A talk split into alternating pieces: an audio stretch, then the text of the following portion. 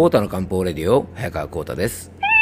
この番組はアシスタントの猫林さんと一緒に皆さんの心と体の健康のサポートになるような情報をお届けしております。猫林さん、今日もよろしくお願いします。はい、よろしくお願いいたします。いやー、猫林さん、今日はあれだね、八ヶ岳おろしが吹いてて非常に寒いですね。皆さんね、八ヶ岳という山は皆さんそもそもあれなのかな、ご存知でしょうかね。山梨県とですね、長野県の、県境の辺にあるっていうのかな、そちらにあるね、こう、八ヶ岳というぐらいなんでね、上がこう8つにこうね、割れてるような、山々なんですけども、結構そっちの方には、清里とかですね、小淵沢とか、割とこう、高原リゾートとしてね、昔から有名な場所なんかもあったりして、山梨県の中ではね、割とこうね、夏でも結構涼しい場所、避暑地としてもね、人気のある場所なんですけども、そこにある八ヶ岳からですね、この甲府盆地といってね、僕が住んでる山梨県の伊沢温泉というのは、山に囲まれたこう盆地なのでね、ちょうどこうお椀のような形になっているので、そこにですね、八ヶ岳の山からね、こう要は吹き下ろした冷たい風が来るとですね、本当にこのね、盆地の全体が冷蔵庫みたいになってですね、非常に寒くなるんですが、ちょうどね、その風が今日は吹いてきていてですね、本当に凍えるような寒さでね、今日は一日過ごしてたんですけども、やっぱりこう寒くなると、やっぱり猫林さんね、もう本当冬本番って感じがしますよね。で、そう、八ヶ岳といえばですね、結構思い出す話があって、皆さん八ヶ岳と富士山の昔話ってご存知ですかね。あんまり有名じゃないのかな、猫林さんね。そうかね。どんな話かというとですね、結構みんな知ってるのかな。昔ね、八ヶ岳と富士山がですね、どっちもですね、非常に高い山として有名で、富士山もね、八ヶ岳もどちらもね、女性の神様なんですね。でね、僕が聞いた昔話だと、なんかどっちが高いかで喧嘩をし始めてですね、最終的に、八ヶ岳の方がどうやら高かったんですよね。確かね、如来様か何かが、仲介してですね、二人ともそんなに喧嘩しないでっていうことで、じゃあ如来様がですね、公平にじゃあ、比べてあげましょうということで、八ヶ岳勝ったらですね、富士山の方のね、神様が切れてしまってですね、なんか八ヶ岳をこう殴りつけたか蹴っ飛ばしたかしたらですね、八ヶ岳の上がですね、8つに割れてしまって、富士山の方が高くなったというですね、非常になんとも言えない昔話があるんですけども、そんな昔話がね、あるぐらいですね、八ヶ岳と富士山というのは、昔からね、この辺の地区ではやっぱり非常に崇められている山々なんですけども、ちょっと何の話をしているかよくわからなくなってきたのでね、ちょっと本題の方に行きますが、とにかくその八ヶ岳から冷たい風が吹いてるわけですね、猫林さんね。はい。ということで、今日の本題の方に行きたいと思うんですが、今日はですね、メッセージの方をね、ご紹介して、ご質問にお答えしていきたいと思います。養生ネーム、黒豆さんからのメッセージです。コータ先生、猫林さん、こんにちは。黒豆と申します。はい。いつもポッドキャスト、朝仕事前に聞いて、明るく、すがすがしい気分にさせていただいています。ありがとうございます。いやー、猫林さん嬉しいですね。なんか、八ヶ岳の話とかいきなりして、大丈夫でしたかね、黒豆さんね。朝のすがすがしい気分を害していないでしょうか。こういう昔話がね、僕の地元には伝わっているんです。はい。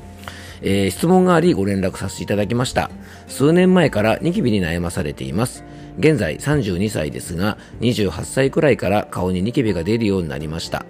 それまではほとんど、ニキビに悩むことがなく、そこまでスキンケアを気にしなくてもツルツルしていたのですが、ちょうど仕事が忙しくなり、また海外赴任などもあり、おでこや眉間を、中心に治らずぶり返すニキビに悩み始めました。海外赴任中の2年間はずっと胃の調子が悪く、食欲はあるのに食べると、腹痛や朝の胃痛に悩んでいました。中医学を学んでいる友人にも相談し、夜のお米が、胃に負担かもしれないとやめてみたり、極力自炊をして味噌汁などやたまに肉類をやめてみたりといろいろ工夫をしてみて、短期的に朝の胃痛が治ったこともありましたが、結果はあまり変わりませんでした。胃痛については病院での精密検査も受けましたが、何もわかりませんでした。帰国から2年経ち、丸1年仕事から離れる期間も経て、心は癒されたと思ったのですが、顔のニキビは変わりません。大きめのニキビがおでこ周辺にできてしまうことも多々あり、気になっています。跡が残るのも怖いなと思います。薬とかスキンケア用品ではなく内側から変える必要があると思うのですが、どうアプローチしていいかわかりません。体型は痩せ型でもっと太りたいと思っていますし、最近髪の毛が薄くなってきました。女性ホルモンや血の不足なども関係しているのかなと思います。もし可能でしたら番組でアドバイスを取り上げていただけると嬉しいです。よろしくお願いいたします。ということでね、黒豆さんありがとうございます。長年ですね、ニキビのお悩みということでね、本当に辛いだろうなと思います。ところでね、養生ネームが黒豆さんということでね、猫林さんあれですね、もうすぐお正月でね、おせちといえばやっぱり猫林さん黒豆ですよね。うん。黒豆っていうのはですね、これでもいい養生ネームですね。すごいね、存在的にはおせちの中でも地味なんですが、非常にね、味わい深くてですね、あと目立たないんですが、これね、美味しく黒豆を作るというのはね、これなかなか技術が必要な一品で、おせちの中でもね、やっぱりこれ柔らかくふっくら炊き上げるのが難しいということでね、かなり実は難易度が高い料理なんじゃないかなと思います。でね、豆に働くとか豆に暮らすとかね、縁起物としてもね、お正月に食べられてますよね。うん、でね、この豆というね、よくこの人豆だね、なんていうこともしますよね。なんですけども、この豆っていうのはね、苦労も厭わず物事に励むことという意味があってですね、豆な人だねというのはね、結構いい褒め言葉ですよね。僕もね、猫林さんあれですね、豆な男になりたいもんですね。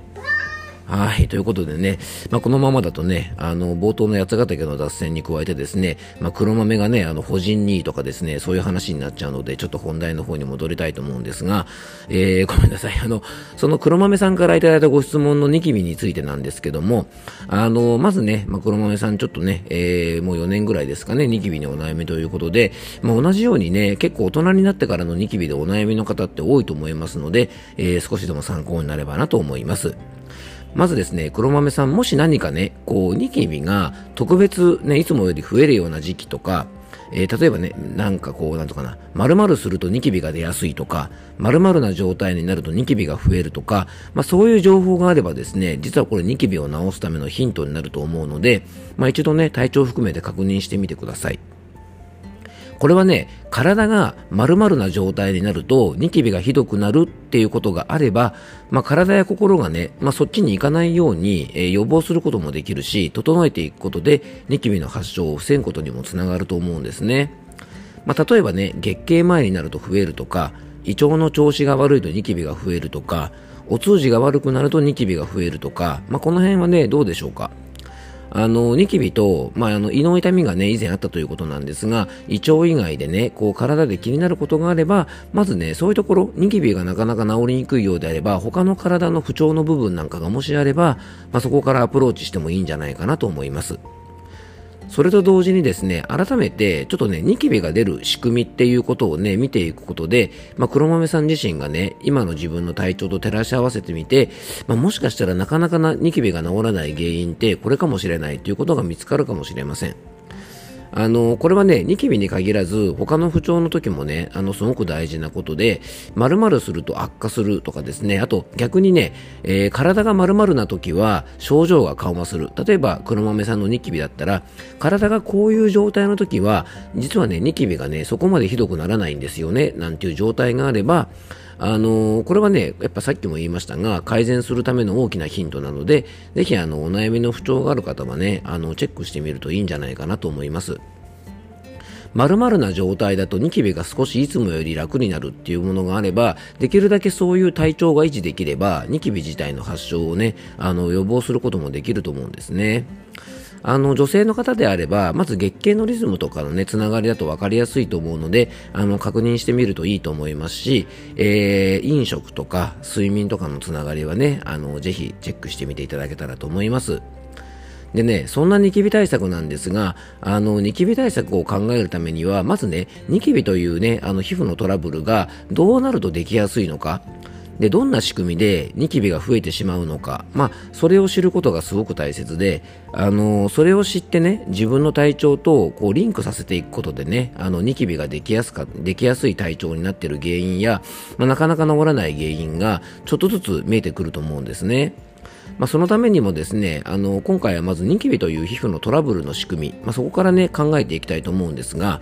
まずね、ニキビの原因といえば、アクネ菌という菌なんですね。で、このアクネ菌、ニキビのね、原因としてよくよく知られていると思うんですが、実はですね、これ不潔な肌だけに存在している菌じゃないんですね。毎日ですね、しっかりと丁寧に洗顔などをして、本当に清潔にしていて、ね、お肌の状態が非常に健康な人にもですね、実は存在している、アクネ菌というのはもう肌にとっては常在菌なんですよね。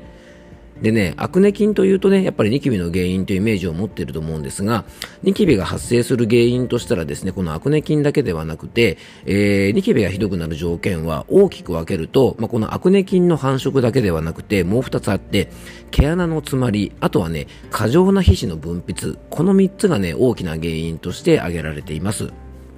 皮脂とか角質が毛穴に詰まると毛穴の中に皮脂が溜まってしまって、その中でアクネ菌が繁殖して炎症を起こすのがニキビという状態です。じゃあなんでね、こういう肌の状態になってしまうのかっていうところを紐解くと、ニキビをね、治していったりとか予防するヒントにつながると思うので、次回はごめんなさい、今日八ヶ岳の話とね、ちょっと黒豆さんのね、養生ネームの話でちょっと脱線してしまったので、